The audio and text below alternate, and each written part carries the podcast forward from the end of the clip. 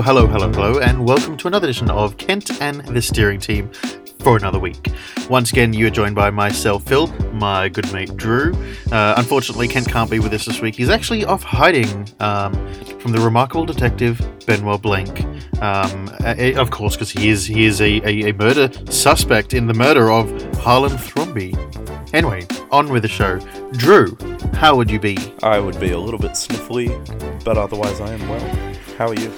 I'm quite well, thank you, and that's quite alright. I think I'm a little bit sniffly too, just because it's so freezing here. Of course, you're probably a little bit sniffly because it's basically the equivalent of you huffing down 80 cigarettes a day or something like that in Sydney. Oh, yeah. So, you know, yeah, there's all these justifications behind it, but anyway, I'm all well on this end, and you're, for the most part, all well on your end. Jolly good, yes. Exactly, and of course, we've got a big show for all you listeners. Hopefully, you are all well as well. See, I said well lots of times there. Edition, we've got exactly on this edition we've got some Rick and Morty updates for you. We've made sure to be up to date with season 4 for you. Jojo Rabbit is out in cinemas for me in the new year. In late December. For you, it's January 1st, isn't it? I've seen some potential early sessions next week, which I may try and get to. Perfect. Yes. It's out here Boxing Day.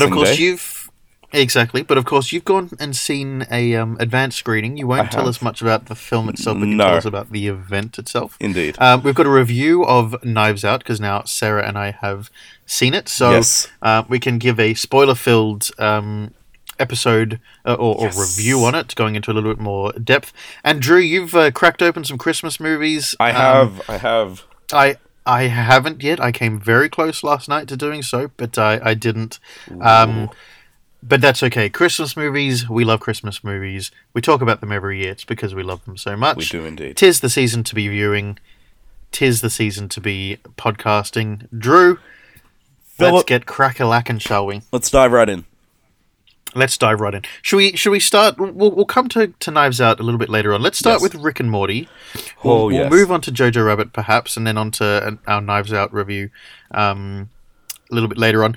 But Rick and Morty, Drew. Yes. Now, I was somewhat... I was a little bit confused. I thought there were 5 episodes now out, and I felt like I maybe missed an episode last week. So I quickly made sure this week to make sure I was up to date, and went ahead and watched the latest episode, which happened to be the 4th episode of the new season. Yeah.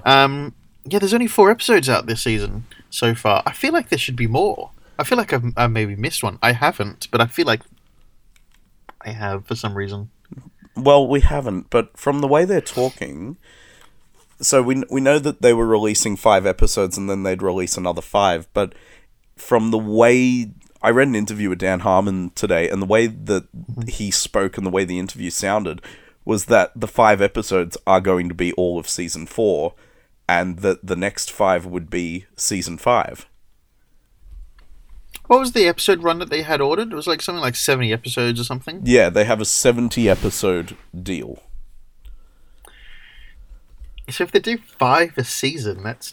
rather pathetic. I saw that too, though. I just the other day I was looking up Rick and Morty, and I saw that season 4 was coming to an end, and that season 4 would be it. In fact, I think they mentioned something on the show at one point that, in fact, in the last episode, or was maybe the episode before, the crew, they mentioned this would be a great season finale. Yeah, which is an interesting comment to make, and I kind of sat there and I thought, really, what do you mean?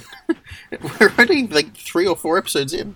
But yeah, it's a bit unusual that to have such a short run. I wonder why they would do that. I really hope that it's only like that. This is just half the season. I think 10 episodes makes a lot more sense. It's not like we had 13 for the previous seasons or something like that. We did, but you know, it just unless you're something like Sherlock where you have 3 or 4 90-minute episodes, you don't get away with having so many or so few episodes in a season. Yeah, exactly.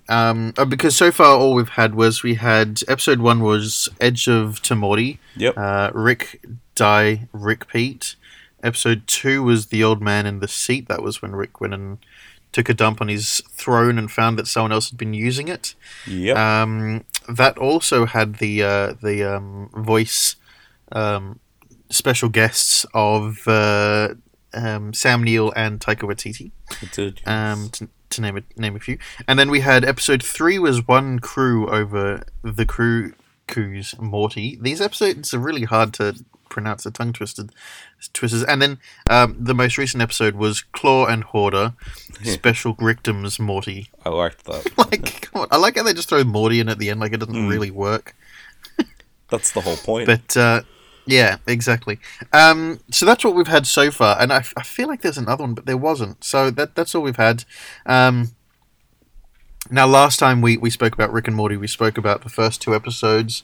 But since then, yeah, we've had One Crew Over the Crewcoo's Morty, and Claw Hoarder Special Victims Morty. Yeah, and in fact, I've while I was waiting for you to call, I was actually watching through the most recent episode again anyway, because it's interesting. I've when going to bed, I've been watching some of the previous episodes of Rick and Morty anyway, season 3 most notably, and it's funny, you forget, but then you don't forget which episodes are from which season. You kind of see where they sit in the timeline, but at the same time you don't, because they are just so one-off and kind of carefree. Some ways they carry over, in most ways they don't. So I started getting confused as to what episodes I'd seen and what episodes I hadn't. But Rick and Morty it's at such a high level, because you think about all the previous episodes. Sure, there's only been 3 seasons, and you think about this season. When you watch an episode from this season, you're so excited because you're watching it for the first time. But nonetheless, the jokes and the humor and everything like that carry on throughout the whole of the show. Like, I can't really remember a dull episode. Even an episode that's been done to death or viewed to death, which is probably Pickle Rick, you still can't help but laugh when you watch it and enjoy it when you watch it. It's still brilliant. You don't really care. Yeah, you don't really care that you've seen it so many times, which is interesting, because I can't really. There's not a whole lot of things that you kind of are able to do that with, where you get such high level of enjoyment out of viewing so many times. It's funny, one of the only other shows that I have that with is Dan Harmon's other famous creation, Community. Where it's just almost timeless, like the jokes, you laugh every time. Yeah. You can't help it. When looking at this season, the previous episode, for example, One Crew Over the Crewcoo's Morty, you just think about, like, them sitting down and writing that. Now, I'm not saying it's like a writing masterclass or something like that. I'm not saying that at all. I'm not saying it's the best written thing ever, but it's pretty bloody good. I mean, you think the level of. I was going to say Inception, the level of Inception in that episode, the fact that there's a heist at the top level, there's a heist below that level to try and fool the guy from the original heist, there was a heist then to fool the crew from the heist and the second heist, and then there's a third and a fourth level of heist just to distract. Like, the amount of. I don't know how they write it. Do they write it completely high, or what do they do? Do you know what that episode actually reminds me of with its layering? It reminds me of the one where they do dip through the dream levels. The one with Scary Terry. Yeah, it does. It's the same sort of thing of going through all these levels. The cause and effect with each turn. Yeah, exactly. And that's one thing that I really like, is that they don't gloss over. If you stuff up at one level, it is going to carry on, and they do show that. They show the fact that things have genuine carryover or carry on into the next level of. Exactly, as opposed to just kind of saying, no, this will just be a funny joke. The joke's funny, but the result is funny too, because it continues on, and the fact that with that one, I just. Something about Rick and Morty, they can get away with doing the stupidest shit for the most pointless of reasons. Taking, for example, to spoil that episode, if you don't want to hear it, stop paying attention for the next 15 seconds. But the fact that of that episode, the whole reason they do it is to stop Morty from wanting to come up with his own Netflix series, because Rick doesn't want him to feel like Rick's telling him not to. He wants to stop the idea of it himself, as in Rick wants to stop Morty having the idea himself. And it's just like, it's just the most mundane, stupid, who gives a shit idea, but it works so well because the journey that they go on to solve the most pointless thing, or the adventure that Rick makes them go on purely to stop the most stupid, pointless things, when I'm sure there is a much more efficient way of doing it. Yeah. They still do the stupidest thing anyway just to solve something like that. No, it's brilliant. What did you think of this week's episode? Fantastic, of course. The fact that owning a dragon is something as simple as a contract. You know, it's essentially like a purchase. You know, when something goes wrong or there's some sort of defect, and the wizard is what did Rick call him? He called him I can't remember what he called him. It was a Gandalf spoof. Yeah. Basically, he called him dandruff at one point, just because Gandalf's too easily done. But the fact that he comes along and basically proclaims that there's no refunds when there's a defect with the dragon. Yep. The stupid shit in there, like the things that the dragon are hoarding down in his lair. He's got the small soldiers spinning top lollipops and stuff. Yep. Like, he's just got the most random treasure that he's hoarding, like all dragons hoard treasure. But that sort of stuff. The fact that the soul bonding is such a serious thing, and it's basically an orgasmic thing to soul bond, and how there's the liberated dragons that live in exile because they've soul bonded with multiple people, but they're incredibly homosexual or flamboyant. It's just the most stupid things. But it's brilliant. Let's not forget either, this episode had and this is something the show does really well, but it seriously had one of the best B-plots in it. It did. It really did. The talking cat. The talking cat. And just how passed off it was, the fact that for the first 3/4 of the episode, you thought that it was maybe a plot by Rick. Yeah. But really, Rick genuinely had no idea what the fuck Jerry was talking about with the cat. Like, okay, Rick, what's the deal with the talking cat? What talking cat? It's a talking dragon. No, I know that's a dragon. I'm talking about the talking cat. I have no idea what you're talking about. And just that, like, left it at that and left Jerry to his own devices with this talking cat. The most pointless talking cat, too. And was the cat voiced by Matthew Broderick? The cat was voiced by Matthew Broderick. Yeah, which is just ridiculous. Come on. Did you figure out who the voice of the dragon was? No. It was Liam Cunningham, better known to Game of Thrones fans as Sir Davos. That's who it was, because you mentioned that before I watched it, didn't you? No. Someone mentioned it. You watched it before I did. Yeah, that's true. And someone mentioned it to me, and I can't remember who. Sir Davos. Of course he became a dragon. Yeah, exactly. How fantastic, though. I mean, the fact that Rick loses his powers, the fact that, like, the one-liners as well, like, Rick and Morty, I'm not going to say it's the best at it, but because I don't know, but I would like to say it's well and truly up there for coming up with one-liners. It's like, one of the best. I think one of my favorite one-liners from the entire show, as in the whole run of Rick and Morty, is from, I can't remember, it's the episode where in order to generate power for Rick's brake lights, instead of having a battery, he has an entire universe created with the sole purpose of creating energy to power his brake lights. And then the brake lights don't work, so then he goes into that universe and visits the people, and it turns out then... It's the same idea, it's the Inception idea. Yeah. It turns out those guys, the smartest guy in that universe, has decided that let's just make a tiny universe to power and to develop enough power so we can power this universe, so we can power whatever's beyond us.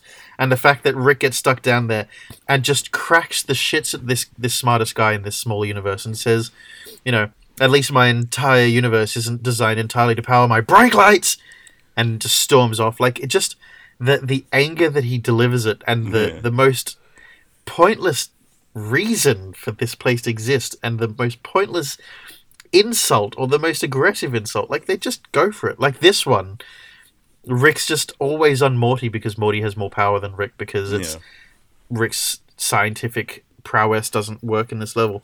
Like, the one-liners in this show are just so left field and pointless, but such brilliant delivery. The only other show that springs to mind that has such cracking left of center one-liners to me is Toast of London.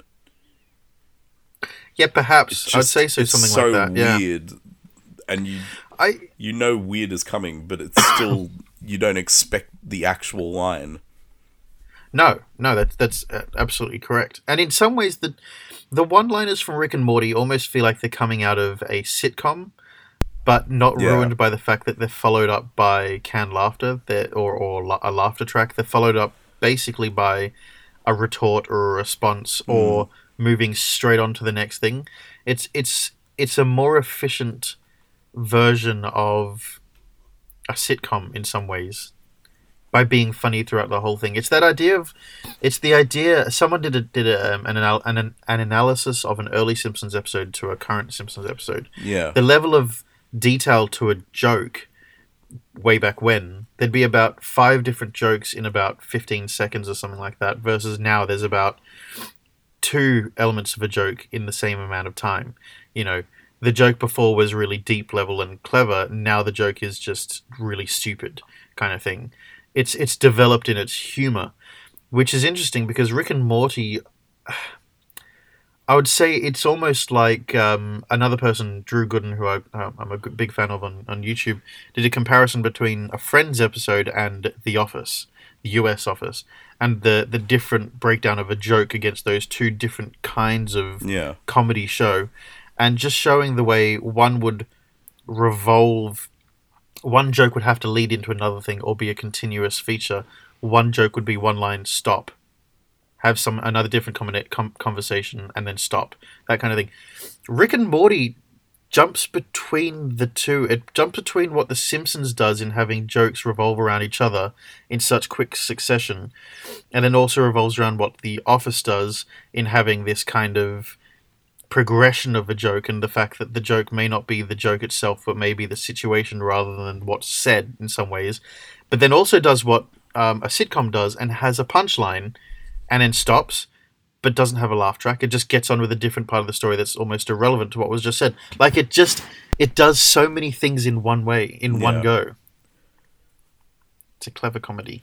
I like it. It's so smart. And it's so stupid as well. Like, it is so clever, but so stupid. Every time we get to it, I draw back to Community because you can see all the building blocks that are leading into this. Yeah. Like, the humor is already there and established, and it's just waiting for something like Rick and Morty where it can burst forth in full flight. And you can get away with doing such ridiculous things, like making the entirety of an episode revolve around the fact that someone's used Rick's toilet. Like, what? Imagine explaining Rick and Morty to someone who's never heard of Rick and Morty and trying to explain why it's funny. Like, it's impossible. It's just stupid. It'd be so hard. And to explain particular episodes to someone that doesn't get it. Like, to me, interdimensional cable is... Like, how do you explain that to someone? The episode is basically... You can hear the thought process happening. The creator improv'd for half an hour and they made it an episode. Like, and you can hear that. They're just sitting there in front of the screen, watching the TV and hearing the... Basically what I'm doing now, where I'm stumbling on my words, doing that, like saying, welcome back to the show where everything happens, and then there's a guy, and then the guy has a car, and the car can be purple. Like, it's just that sort of shit. It's the most stupid shit, but it's great. Why is it so good, Drew? I don't know. I wish I knew. I wish we could bottle whatever essence it is and apply it to ourselves. Exactly, because Rick and Morty is just groundbreaking comedy, but no one knows why. No one can put their finger on why it's so good. No. But anyway, look, the thought is that maybe there's one more episode to come, and that will be I'm not even sure. Next week, I can't remember. Is it on Sundays in the US? I think that means it's Monday for us. Yeah, I think it's next week. Okay, so we'll have one more episode next week. That then leads us into potentially a hiatus, waiting for season 5 in the new year. Or is it halfway through season 4? We don't know. Whatever happens, there's probably going to be a break over Christmas. And then we're going to have more Rick and Morty again. Again, there's a huge run to go. There's 65 episodes to go then, I guess, in this run of episodes. So let's see what happens. We'll see how they go. I'm guessing it's going to be paced out over a bit of time, but yeah. Well, I hope that they don't burn themselves out. In some ways, like The Simpsons did. The Simpsons has changed so much from what it was. Family Guy, I'm a bit tired of Family Guy now. I've been tired of Family Guy for a while. Yeah, exactly. You know, it just becomes almost... The stupidity becomes too much of a fart joke in some ways. American Dad, it was slow, but I'm into it now. American Dad at least follows a season-long plot thread. Yeah. And it's far more palatable. Again, I liken American Dad to being... to Family Guy what Futurama is to The Simpsons. Yeah, it's the almost smarter, kind of a little bit more detailed... and a little edgier. Yeah. Yeah. Yeah, I would say so. Whereas Family Guy is just a fart joke, American Dad is kind of like the family side of it more, even though the other one's called Family Guy, there's a little bit more to it than the other one. Let's see, though. Let's see. I hope they don't get bored of it. I hope they don't run out of humor or run out of steam. Yeah. Let's see what happens. Drew. Yes. You went to see, or went to an evening. I did go to an evening. Yeah, with David and Margaret, and saw a film called Jojo Rabbit, the latest film by Taika Waititi. Yes, indeed. Good Lord, when was it? It was Monday night. Mm-hmm. Yeah, so Monday night, I went with our good friend Jesse to the Hayden Orpheum Picture Palace in Cremorne for a preview screening of One Jojo Rabbit. That was marvelously introduced by wonderful, wonderful film critics Margaret and David, who have been on our television sets for decades now. Mm-hmm. Certainly have. Yes, so they were on board to briefly talk about the film and to give us their top 10 films of the year. Really? They gave that... Wow, yeah. I didn't know they were doing that as well. Which was rather interesting. Just very cleverly thought it in my head then. I guess they were at the movies. Oh, God. So yes, I just thought they were literally... Yes, they were literally at the movies. Because their show on ABC was called At The Movies. Yes. Anyway, continue. Anyway, I don't know if I told you what each of their number one movie of the year was. No, you hadn't. So Margaret's was Once Upon a Time in Hollywood. Really? Really? See, that film's been... We both love that film. That film has been kind of hit hard by critics and stuff who have enjoyed it but said not really anything happens in it. But nonetheless, I'm still a huge fan of it. But they good, loved, I'm glad that you said that. They loved the more technical points of the film and the parallels to Roman Polanski's life and... just very interesting things, even things that I hadn't noticed about it. Mm. And then there was David's favourite movie of the year. The Irishman. Really? They actually named 3 different Netflix movies between their lists the other night. Mm. Marriage Story was another one that popped up in there. Right. And there was one more, The King... with Timothée Chalamet. Haven't seen that one, and I've been meaning to watch The Irishman. Yes. But yeah. Wow, that's interesting. Netflix is making the list nowadays. They are. They are. It's very interesting. But yes, we had a wonderful Q&A with them, and then they ran overtime, because of course they did. Of course. And then next thing we knew... That's perfectly fine. Yeah. Next thing we knew, the curtain was starting to pull away as the Fox Searchlight logo came up, and away we went. Do you feel now that not that Taika really ever needed it, seeing as his films were so brilliant anyway, but do you feel like now that he's done a big Hollywood film like Thor Ragnarok, he's almost getting more recognition or being allowed to do more. Would you say Jojo Rabbit represents that? Without a doubt. Apparently, the Jojo Rabbit script had been floating around for quite some time. Like, he wrote it years ago. And he knew the network, or the studio was interested in doing it. But it looks like it took a little bit before they went, yep, okay, let's actually go ahead and do it. Really? And that came along shortly after Thor. Yeah, right. So yeah. So in some ways, the whole story of Taika Waititi getting Thor is kind of interesting. The fact that it was literally just, let me just give you a track and let me just give you some ideas and that's it. And they went, you know what, let's do it. And they went with him. And then the fact that I would hope that it's almost, again, I say not that he needed it because I love his films anyway. But I hope that in some ways springboards him into almost more mainstream kind of releases. I don't know how mainstream Jojo Rabbit is.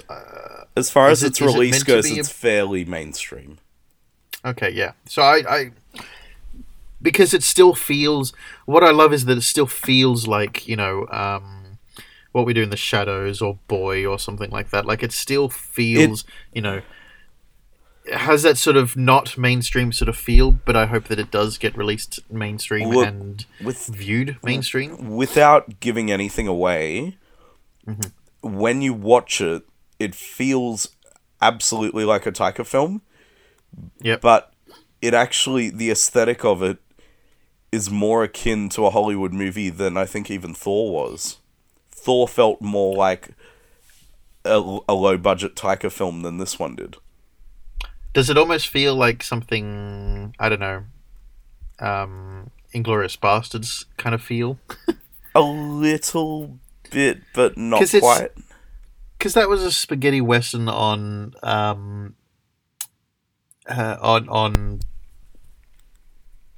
that, the war. Yeah. This isn't a spaghetti western. This is a black comedy satire. Yeah.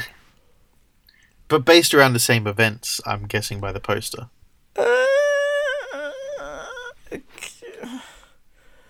Because I think seen maybe one trailer of it, and it gave away absolutely nothing, and I can't even remember because it was. There is only one trailer. I've only seen. There is only. Yeah, I've only. But I saw it so long ago that I can't remember what the trailer was even about. Look, I can just remember images. Wikipedia has a rather good. Rather good synopsis for it, actually. I came across it yesterday. Yes. The title character, Johannes Jojo Betzler, a Hitler Youth member who finds out his mother is hiding a Jewish girl in their attic. He must then question his beliefs while dealing with the intervention of his imaginary friend, an idiotic version of Adolf Hitler. Right. Okay, good. That is then along the lines of some ways that I perceived or thought. Yeah. Okay. Good. But Drew, again, giving nothing away on the film. Yes. Your thoughts on it, though, as in, you rate it highly. You think maybe, yeah, it was good. Maybe it was more just the evening was good, or was it a great film? Comparing it to, say, some of his other films. That's so many questions all at once. Yeah, it is a lot. Look, the evening itself, I would class that as one of the best evenings of my life. Lovely. Is that because of the film or because you got to meet Margaret or see Margaret and David in person? It was literally everything. We talked about it after we left the cinema that night, that being in there was like stepping into a time warp, and coming out of it we're just tingling, going like, wow, what did we just experience being in there like that in this beautiful old theatre? And You've been there. You've experienced what that place is like. There is this overwhelming power to it, and a majesty to that building. Something about it. I don't know. I can't put my finger on it, but something about it. So yeah, no. Look, it was a cool event. It was great seeing Margaret and David. It was great to see the movie and to do it all there. So overall, it was a wonderful night. Thoughts on the movie itself? This is so tricky. I don't want to ruin anything for you. But my personal thing is I absolutely adored it. I loved every second of it, every frame of it. Yes. It's a rare treat when a movie can make you laugh and cry and laugh till you cry all at once in a film. Like, it's a really rare treat where a movie can be so funny that you're just in stitches, but then can be so touching that it brings you to tears. And this film does It does it. I don't know how, but it did it. It's almost got elements of, again, because I've seen none of it, I'm stabbing the dark here, but it's almost like Hunt for the Wilder People, you know, which was so funny at some points, but then just really sad at other points. Yeah. But then almost having humor in the sad moments too, to making you not sure if it's okay to laugh or not. As far as comparing it to other Taika films, I actually thought it resembled Boy more than any other one. Okay. Sure. But I get the Hunt for the Wilder People thing as well. But I know what you mean by Boy. Then you know, it's somewhat, it's even more so than what Hunt for the Wilder People is. Yeah. Not sure if you can laugh when you're feeling kind of like in a bit of disarray. You know, you're just feeling a little bit. Yeah. It is chaos. Oh, right. Okay. But yeah, I want to see it now. I know you do. But it, like, when it's funny, it's really funny, and the absurdist humor of it was on par with What We Do in the Shadows. Like, it was that kind of, like, when it was funny, that's what it resembled the most. Overall, though, I thought it resembled Boy more than the other ones. Okay. But sure. Yeah, the humor, like, and it goes ridiculous quite a lot. That's where it's channeling that What We Do in the Shadows version of all-out slapstick humor. Right. Okay. I can deal with that. Also, the score, Michael Giacchino. Oh. Really? I didn't know Michael Giacchino was doing the score for this film. And it's perfect. It's so good. Oh. I'm not going to listen to it though. I was thinking of it, but I don't want to listen to it until I've seen the film. Don't even look at, because there's a score and then there's also a soundtrack. Don't look at any of it. Yeah, I don't want to listen to either of it until I've seen the film. But yeah, look, I thought it was brilliant. I love the cast. The young boy who played the lead, Roman Griffith Davis, and the young girl. Have we seen him in anything else? No. The young. He's got a familiar face, though. He does, but I think he's relatively unknown. Between him and the girl, played by Thomason McKenzie, they were both very good. Rounding out the adult cast, Scarlett Johansson playing the mum. That's who I couldn't. For some reason, I was like, I recognize this face. We had it on the poster last week. Yeah. And I couldn't recognize the face. Of course, it's Scarlett Johansson. Taika himself playing Hitler. Yep. Then playing a number of Germans were Rebel Wilson, Stephen Merchant, Alfie Allen, and Sam Rockwell. I love that Sam Rockwell's in it. Sam Rockwell's been doing.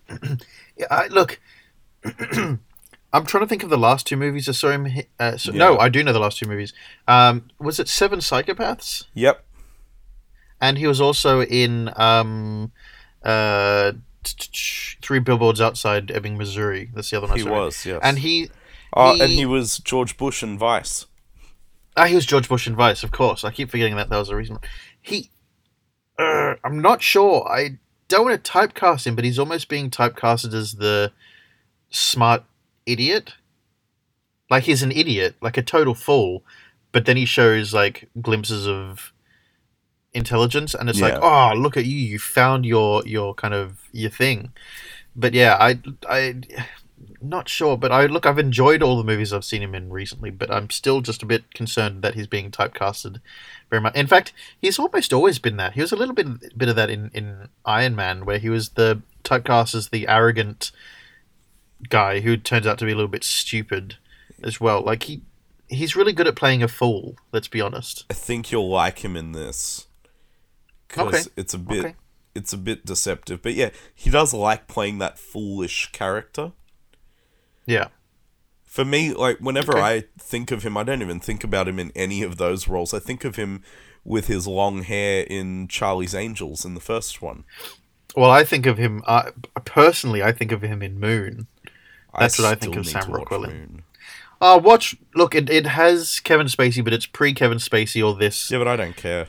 I will watch Kevin Spacey regardless. I don't care. Because his body of work is phenomenal compared to potential issues. But no, look, watch him in Moon. Moon is a great film. You have to watch Moon. I will watch Moon. Or we'll watch Moon when you get over to this side of the world as well. Possibly, yes. It's creeping up fast. Yes. It is creeping up fast. Excellent. So you recommend I go and see that as soon as I possibly can? I highly recommend you go see it as fast as you can, because as soon as you see it, we can come back to the rest of you with our review. And it means it can be, if I can see it before the end of the year or before we do our top 10 films of the year episode. It means we can put. I can also put that on this list. I think it goes without saying it's in my top 10. Yeah, that's why I want to see it. Yeah, I want to have it on there too. Look, worst comes to worst, it's on next year's top 10, so that's fine. Let's then, Drew, move us across to another film. Yes, which we're not. I'm not sure if it goes on your top 10 list. It's probably not going to be on my top 10 list. Knives Out. Yes. I have seen it now. You've seen it. Indeed. You gave us a little bit of a review last week, but without any spoilers at all. This week we can have a little bit of spoilers. Yeah, we can actually discuss it. Yes. Yeah, Drew. Yes. Give us your thoughts again. I loved it. I absolutely loved it because it was a whodunit, and I hadn't seen a good old-fashioned whodunit, particularly in a cinema, for a while. Mm. Like, I refuse to count Murder on the Orient Express because... Why? That is a whodunit. Because even though I really liked it and thought it was a good, solid adaptation, I've seen countless adaptations of that book. I've read that book. It's old and but not original. But it is the epitome of whodunits, though, because it's got... Yeah, but we're in a day and age where everyone knows the ending anyway. Yeah. I liked the fact that this was completely original and I had no clue how it was going to play out. Yeah. Fair. Okay, let's go straight to the spoilers then instead. Yeah. Had you in some ways predicted the ending? No, I wondered if there was more to him than met the eye. Yeah. But I wasn't quite certain... And the other thing I kept wondering was whether or not the old guy had actually died. Yeah.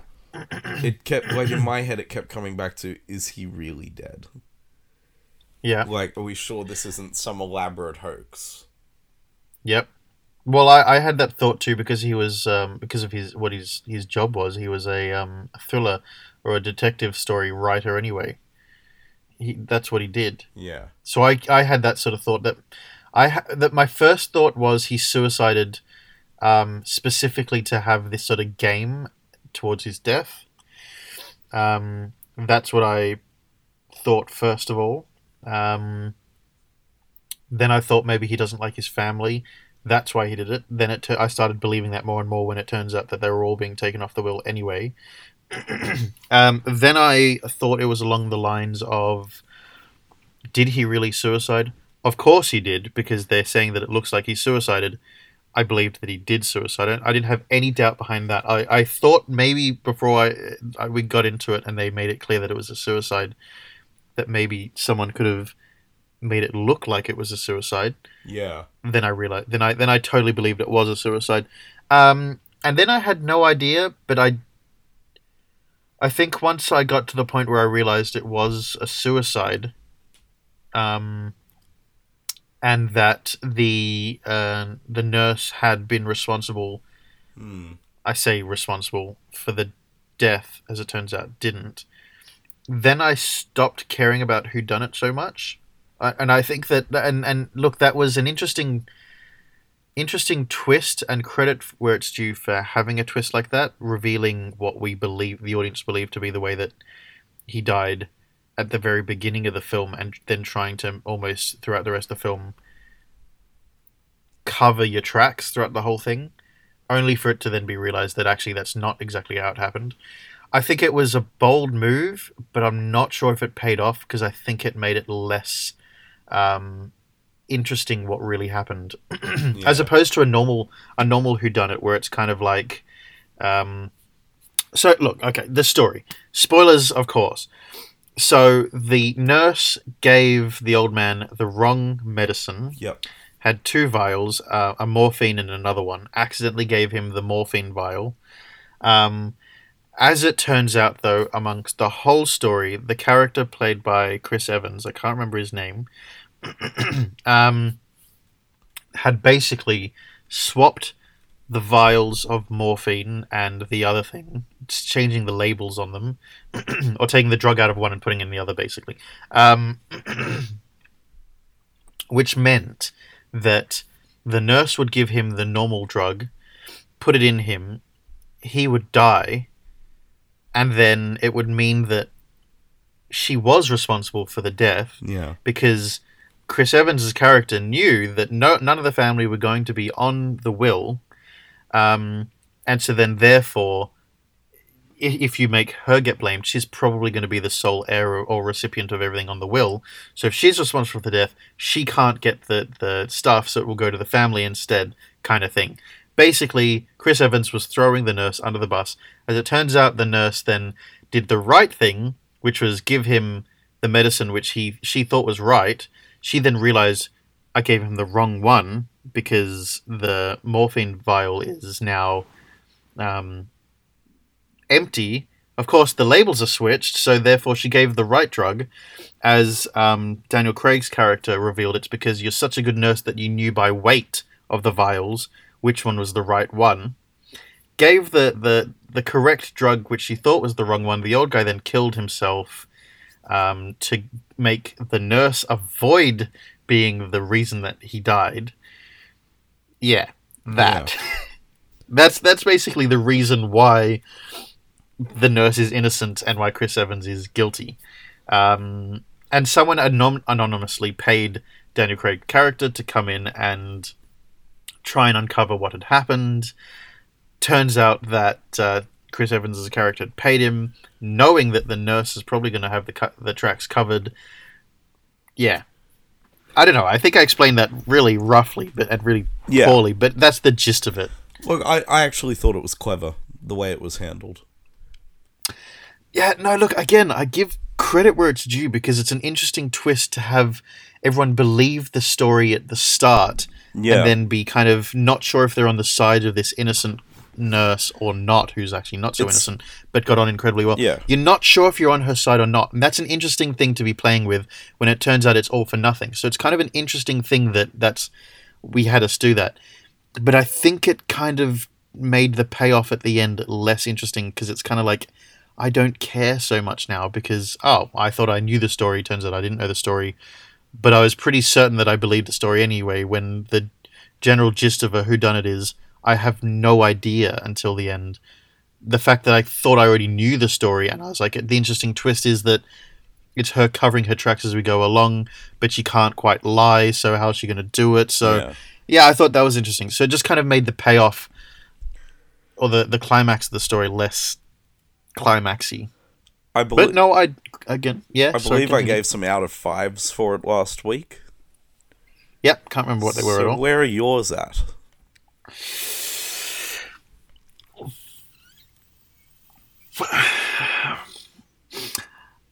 I'm a little bit tired of the whodunit story. Again, I saw Murder on the Orient Express and was kind of over the idea anyway. I think it doesn't help the fact that it was Murder on the Orient Express that we saw, because we already know the story, and it's a pretty outdated story. It's not very relevant now. No one really cares anymore about an ending where it's a bit weak like that, or quite weak like that. Maybe back then, back when it was new, it was... Yeah. Well, when it was new, it was a fantastic, groundbreaking idea, and it was a relevant ending. Now it's weak. So leading into this, I liked the idea that I had no idea. Yeah. I don't like the idea that we were kind of told what to expect, and then in the sense of, and I'm just recounting the exact same thing that I've said several times now, I don't like the fact that we then believed a story only to be told that it's not the correct story, because then it's kind of like I don't care so much. Yeah. I thought that everyone did a fantastic job in terms of playing the characters. I thought that Daniel Craig did a fantastic...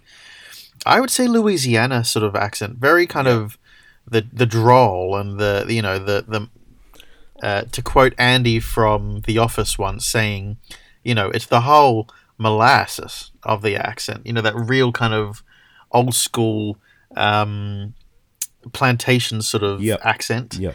I thought he did a great job of playing the role. I think he would have had a lot of fun playing the role. I think everyone would have had a lot of fun playing their roles. You know, it's like playing a real-life version of the game Cluedo or Clue, depending on where you are in the world. And I think that would be a lot of fun to be involved in.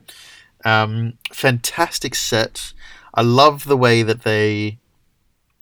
the way they showed the nurse throughout the film covering her tracks without this ability to lie. It was kind of... It kept you on the edge of your seat being like, oh, is she going to get caught here? Because there's the whole thing of she throws up if she lies. And yeah, so I found that quite interesting. There were a couple of stupid things, like the fact that she ran away after the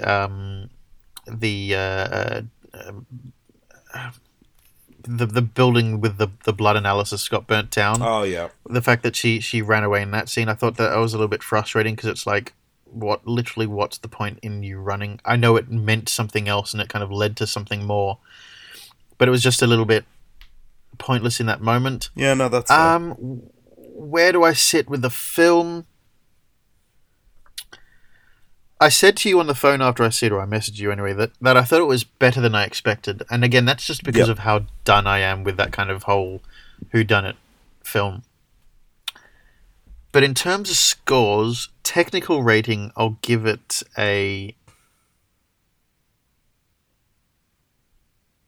7. I'll give it a 7 because I think it's bold that Rian Johnson had a crack at doing a whodunit.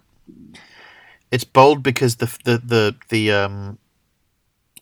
concept is so overdone that to do it means that you have to be fairly confident in what you're doing, and I think that he did a pretty good job of that.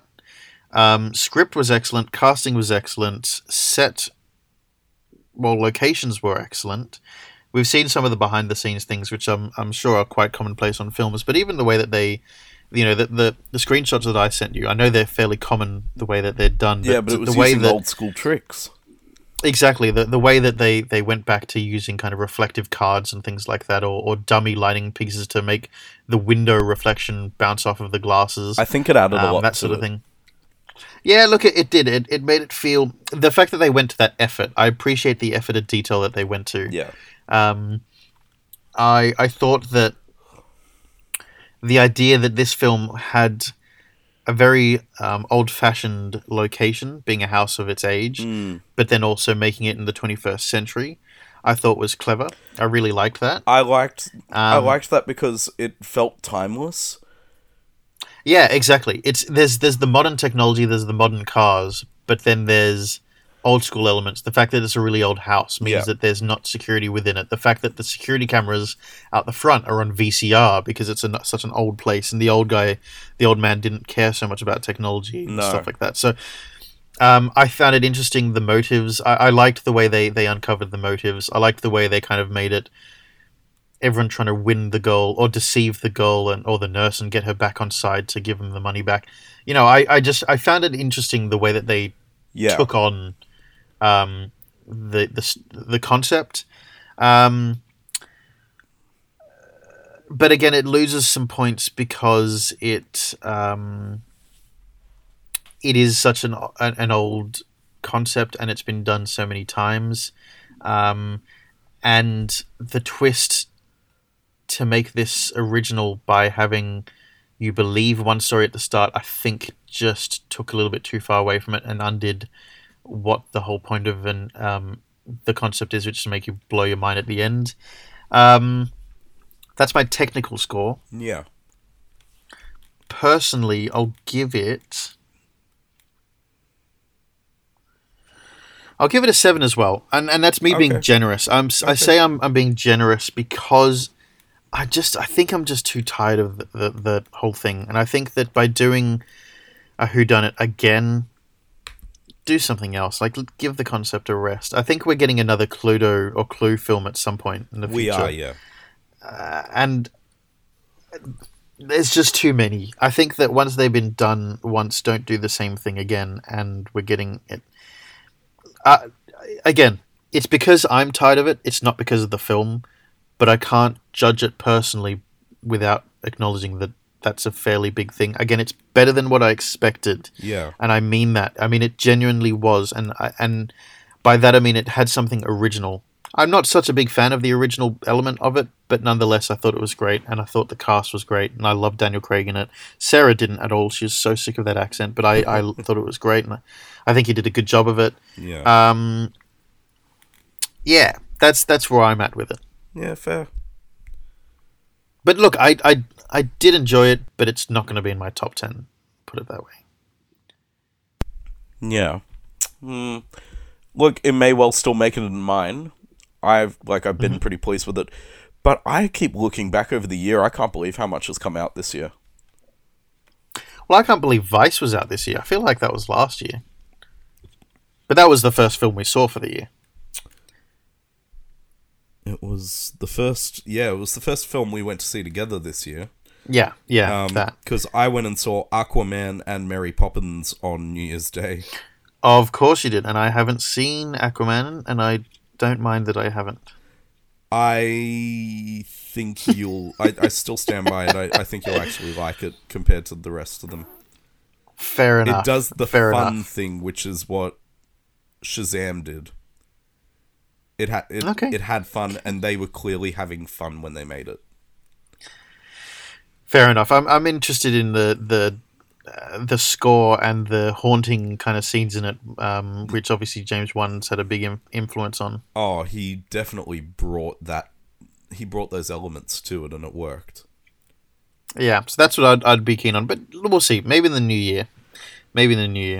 I'm not going to give it the justification to make it onto the list because it's purely because it's a DC film, and I think DC. Can you believe we saw Glass this year? No, I can't believe that. But I. See, we're having all this discussion now, and we will have a top 10 film this year. We just got to work out when we're going to do it. But we will have a top 10 list. Yeah. And I don't know how many films I have seen, because it's been a very busy year for me. I've been out and about a lot. But, like, I don't know if I've seen 10 films this year. You have. That's kind of... Okay, I have? Okay, cool. I have the list of every movie I've gone to the cinema for this year. Send it to me, or a screenshot of it, just so I can see. Okay. Send it to me just so I can... I think because I really need to have a think about it over the next week or two and work it out for myself, what that top 10 list is. But I'm not sure if Glass is going to make it, because Glass was had such hype to it, and on the back of Split, M. Night Shyamalan looks like he's completely, redeemed himself. And I feel like Glass... undid all that work that M. Night Shyamalan did with Split. Yeah. Because it was such a disastrous final chapter. But I'm not sure. I feel like it's over before it begins. Yeah. I thought it... We'll see. When it ended, I was like, aren't we only halfway?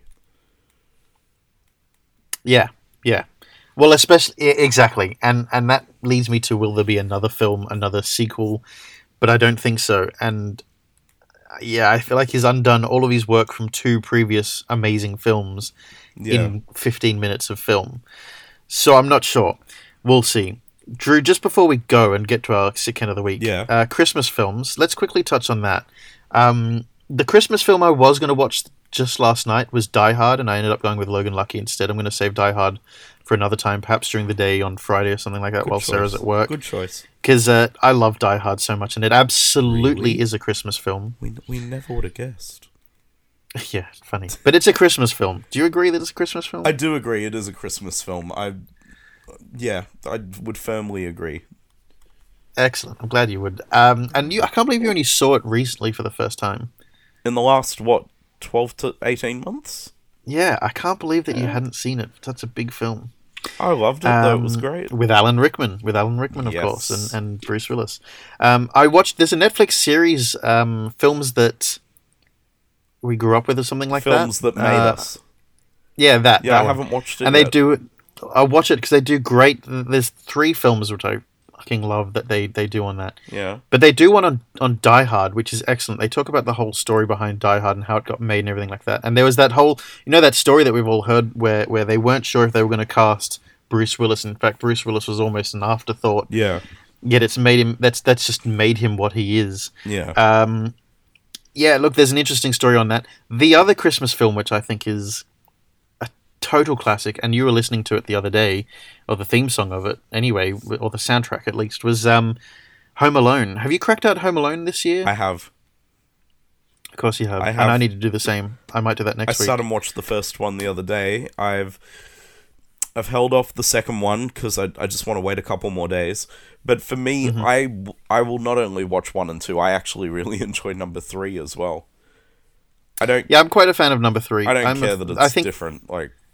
No, I think there are 3 films in the Home Alone series. Yes. The fourth one doesn't count. Oh, no. There are 3, and there are 3 that do it well. Yes.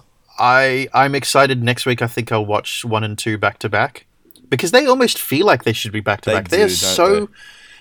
I think that when we look at sequels and stuff, you know, we always talk about a sequel needs to outdo the first one. Mm. Home Alone, I think, is the exception to that rule, in that they work so good as pairs because the production quality and the value just feels like they are a continuation of the same story. In fact, they are a continuation of the same story. It's like that with Father of the Bride as well. Yeah, it's one flows into the next. So that's why I happily watch them, and it'll be the second year now that I've watched them back to back. Perfect. Yeah, so I think I'm going to do that next week. I can't wait for that. Have you pulled out Love Actually yet? No, that's saving for... Christmas Eve, although I do normally watch it multiple times. Yeah, you normally watch it about 5 times. Being me, I normally do. No, so far, what have I done? What did I watch? I watched Christmas Vacation, that was the first one. So I kicked that off on the 1st of December. Vacation or Christmas Vacation? Christmas Vacation. Of course. No, I think I need to watch Vacation and Christmas Vacation back to back at some point next week as well. Yeah. What else have I... I watched Disney's new one, Noel, which went straight to Disney Plus with Anna Kendrick and Bill Hader. Sure. That was a lot of fun. I would highly recommend that to anyone that likes a good Christmas movie. Right, Really, really funny. Basically, Anna Kendrick plays... the daughter of Santa Claus, and this year their father has passed on, so her brother is about to take the reins, but he's getting cold feet and has disappeared from the North Pole, so she goes on a mission to try and find him and bring him back. Okay. Yeah, it's nice. Good fun. I like that. I watched Home Alone pretty much straight after I watched Noel. I also watched Netflix's new original series, Merry Happy Whatever. Oh, with Dennis Quaid? Yeah, who also produces it. How is that? What's Dennis Quaid been in lately? It's super sitcom-y, but I really liked it. I'm afraid of how sitcom-y it is, because I think like the sitcom kind of genres... The last good sitcom that went was 2.5 Men when Charlie Sheen was on it. I don't think sitcoms work anymore. But okay, it's absolutely a sitcom. Like it has all the sitcom elements. like, it's not meant to be the best show ever made. Like, it's really not. But I like the idea that it's a Christmas-themed sitcom, because I don't believe I've ever seen that done before. No, the fact that Netflix allows that sort of thing to exist, yeah. because I don't think a commercial network would have ever taken the idea and been like, you know, especially when sitcoms were in their heyday, been like, let's do a sitcom which can only exist kind of at Christmas in some ways. You know, that's not a concept that would work, but the fact that Netflix allows that is excellent. Well, I was reading about it. The guy that created the show, he's written for other shows over the years, but the premise of the show is based on his real-life experience with his now wife. So the show follows a couple as they're going back to the girlfriend's family for Christmas. Mm. So they're back in... Where are they? Philadelphia? Yeah. And they've gone back to visit because they live in LA. And it's basically bringing the boyfriend home to meet the family and to meet her very strict, rigid, set-in-his-ways father, who doesn't like him or approve of him at all off the get-go. I watched the trailer, and it's very sitcom-y, Drew. It is. Very sitcom-y. It is. I'm pretty sure there was canned laughter in there. I don't notice it like you do. I tune out to it. I barely notice it. I totally notice it. It's the more I analyze sitcoms, the more I notice the way sitcoms work. Yeah. But no, look, I love sitcoms, but I just don't know how. I always get disappointed by modern sitcoms. They don't quite hit the same beats in some ways for some reason. For me, the show really, like, it's where the talent is that shows where the show is good. So Dennis Quaid is excellent. Plays his role to perfection. Mm-hmm. And then playing one of his other daughters is Ashley Tisdale. Of? High School Musical, The Sweet Life of Zack and Cody, Disney Channel. Not seen any of those things. She's very funny. And... No, like, she's just really sharp. No, really sharp. I'm laughing at the fact that I had no idea who she was. Oh, good grief. But yeah, like, they are the two most well-known names in the show, but you can see the quality from them. They really do outshine everyone, I find. Mm. Have you watched The Grinch? And I'm not talking about the Benedict Cumberbatch version, because I don't count that so much. I'm sure it was fine, but the Jim that's Carrey not the Grinch for me. Or the original animated one? No, not the original animated one. I'm talking about the Jim Carrey one. The one from my kind of timeline. Our time. When I was... Yeah, exactly. Yes. I haven't watched it this year yet. It's sitting on my shelf ready. Will it get a viewing? Pardon? Will it get a viewing? Of course it will.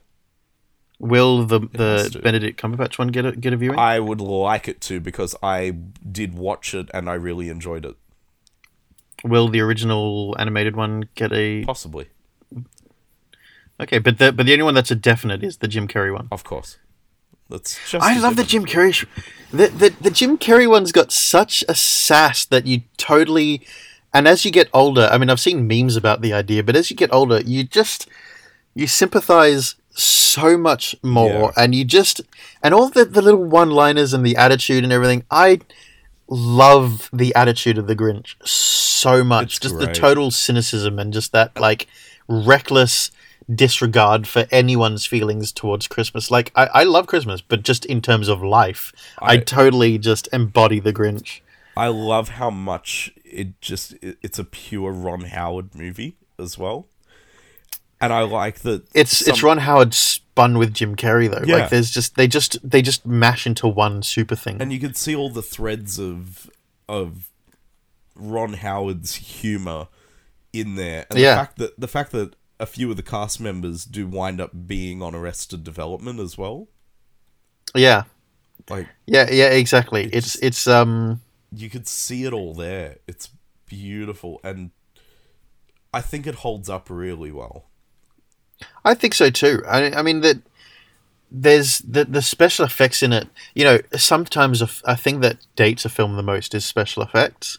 Yes. And the film has such little special effects. There is so much that is you know, actual practical, practical effects. And I think that that's one of the greatest things about it for me, is the fact that there is so much practical effects. Like even the little car that Jim Carrey drives around was a real car that drove around. Yeah, you know, they didn't. Yeah, like it's the lack of, you know, special effects, I think, or CGI make it able to stand up. But then also just the humor in it makes it stand up as well. You know, it's got the same meanings that all apply today. Yeah. But any other Christmas films on have been viewed so far or to be viewed? What did I watch last night? Last night I watched Office Christmas Party. Very nice. That's a brilliant one. Yes, I'd remembered that it was on Netflix, and I was in the mood for a comedy. I was like, "Oh, that would be perfect." So I had a good giggle. Fantastic. I need to watch Love Actually. My family watched Love Actually back in Sydney just the other week, just on Sunday actually. Makes me want to watch it, so I need to watch that at some point. And I also really need to watch The Santa Claus. Yes, I have to do that every year. I need to watch The Santa Claus at one point. It is tradition, so I need to make sure I do that. I might do that on my own during the weeks at some point. I'm saving The Santa Claus for closer to Christmas as well. That's one that I like to watch with the entire family, because that's like your household. That was our family Christmas movie. Yeah, that's a great one though. Again, it's also the film that always tricked me into believing that there was an E at the end of Santa Claus. Yes. But really, it's just the clause in clause, not Santa Claus. As in the last line of a contract. Yeah, the clause. And I hate the fact that I didn't know that until about a year ago. Like, I never knew that. It's Santa Claus, not Santa Claus. But I didn't know that. I'm just counting up on the shelf. I've still got another 18 Christmas movies sitting there. Oh my god, and you got less than 18 days till Christmas. Drew. I can do it. I'm not fussed. I can catch this up. Wait, are they 18? No, there's... What's today's date? When this goes up, it'll be the 12th. Today's the 12th, yeah. Yeah, so it'll be the 12th. So you've got... 12 days. No, you got more than... Yeah, okay, you got less than 18 days. Sorry, for some reason I thought it was the 35th of December. I don't know why I thought it was the 35th of December. From where I am, I'm having a look. I've got The Muppet Christmas Carol, The Polar Express, The Jim Carrey Christmas Carol, The Nightmare Before Christmas, A Charlie Brown Christmas, Jingle All the Way, I'll Be Home for Christmas, Elf, Home Alone 2, Christmas with the Cranks, Santa Claus 1, 2, and 3, Arthur Christmas, Love Actually, Bad Santa, A Very Harold and Kumar 3D Christmas, and The Night Before. Lovely. Of course, on my list, I've also got... So I've got Love Actually, I've got The Santa Claus, I've got I'll Be Home for Christmas, and I've got Bad Santa. That's what I got. And perhaps Bad Santa 2, if I'm feeling... It's on Netflix here, so I'm tempted. Is it really? I still haven't watched Bad Santa 2. Oh. Look, it's not as good as the first one, but it's got Kathy Bates, so there you go. Ooh, I might have to. Oh, but then there's also... Bad Mums 2, which was the Christmas one, and Daddy's Home 2. I was going to say Daddy's Home 2, of course. They've got to be. We saw that, and that was fantastic. That was so funny. Very much like that. It was so funny. It was funny. Mel Gibson was brilliant. I haven't laughed so hard at the cinema for a long time. Besides Game Night and Office Christmas Party. Game Night was fantastic. Game Night was fantastic. Not a Christmas movie, but also, I'm just talking about films that made me laugh a lot. Yeah. That film was. Game Night, I still think Game Night's one of the best comedies of the last 10 years. And, of course, Sarah and I are watching Dexter, and it's got Michael C. Hall in it, so, you know. How is Dexter going for you guys? Slow. Very slow. I'd love to crack on with it a lot more, but no, I need to hold back with Sarah. We're on season 3 only. Fair enough. We'll get to there. I think it's that time. Drew, and I'll hand the reins to you. I'll let you take this one. Yes, of course. Thank you. But of course, if you are at all interested in being on the show, we would love to have you as a guest, always. We love having guests on the show. It's a little more different at the moment, having guests, given how we have an international show right now. But that said, we would still love to have people on. So feel free to contact us, email... message, come and approach us in person, put your binoculars down and take the 5 extra steps over. We are friendly, we do not bite, we talk English, preferably. Yes. But yeah, if you do happen to come on the show, you stand a very good chance of taking home the prestigious award of Sick Kid of the Week. A most prestigious award indeed. Absolutely. This week, it's a little more of a somber note for the award, as the award goes to our very recently departed Big Bird himself, Carol Spinney, I believe it's pronounced. I have no idea. It's got to be Spinney. It's Spinney. Yeah, I would say Spinney as well. Yeah. Apologies if that's incorrect, but of course, we're doing our best.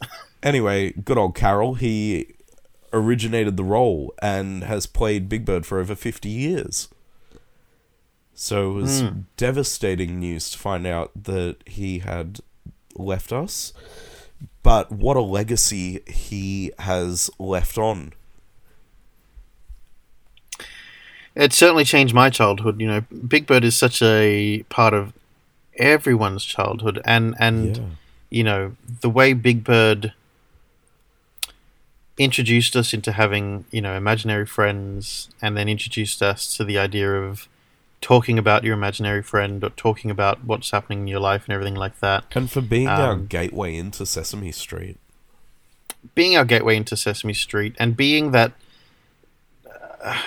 the glue that holds Sesame Street together in many ways. Yeah. I mean, you think about it, he's the one that spoke to the humans, you know, Oscar, and he spoke to Gordon and Maria and everything like that. But he would also talk to Telly, and he'd also talk to Oscar the Grouch and Snuffy and Snuffy's sister and everything. So he was the glue. Well, for me, I always looked at him as being, like, to Sesame Street what Kermit was to the Muppets. Yeah, he's almost... He if there was a front cover, he'd be on the front cover in the middle. Yeah. Yeah. And, look, in addition to being Big Bird, we must also remember he was also Oscar the Grouch. Of course, which is... I think... As I get older and look back at it, my favorite character on Sesame Street as well. You know, it's that voice. I will always be able to hear that voice and Big Bird's voice in my head. You know, you don't even need to watch it to hear the voice. You can just hear that real kind of like slightly higher octave scram kind of thing. You know, as Oscar would say, like I can just hear it and I can just picture it. And I just know it. And that's always going to be their voices, and I don't know what they're going to do going forward, but it's sad that it's happened. It was, you know, everyone gets old and everyone leaves us, but still, it's a hit. You know, it's a hit for sure. It really is. And we'll see what happens going forward. But they'll continue on. They've replaced actors frequently within the Muppets. Oh, for sure. For sure, but nonetheless, there'll never be that gravity of the originals. No, I'm finding that more and more as I continue to watch the Muppets, and I hear the voices change, and it's a hard thing. Yeah, because it's just not the same. It's not as you remember it in your head. It's not that, you know, even if you see something and you see it done multiple times, you always just know what it's supposed to sound like in your head, and it never quite hits the same beat. Well, there's been a positive change in the Muppets of late, because there's a new performer doing Kermit, and the current performer, like the new guy, sounds so much more like Jim Henson than the previous one, Steve Whitmire. Good. Steve Whitmire took it over when Jim died. But he always sounded a little different. The new guy sounds dead on like Jim Henson. Perfect. Because so many people were able to do it. The fact that they didn't cast someone that was spot on is a little bit sad. Yeah. Like, I don't know. It has its ups and downs. We'll see, though. We'll see going forward. But nonetheless, Carol Spinney. Yep. Spinney. I think. You are this week's Sick Kent of the Week, because you're an absolute legend and you were a part of our childhood. Rest in peace, and thank you for what you gave us. Rest in peace, Godspeed, and onwards and upwards. see what's next for Sesame Street and Muppets. And Drew, that brings us to the end of the show. That was a bumper episode. Wow, we're really over time. It was a bumper episode. Really over time, but nonetheless, it was perfect. Well, thank you. Thank you very much, as always. Get yourself some sleep now. You deserved it. Oh, I intend to. I will get on editing this episode and get it out to the public when it's Thursday for me, which is tomorrow. Jolly good. Excellent. Thank you very much, Drew. How do we end this episode? Yep.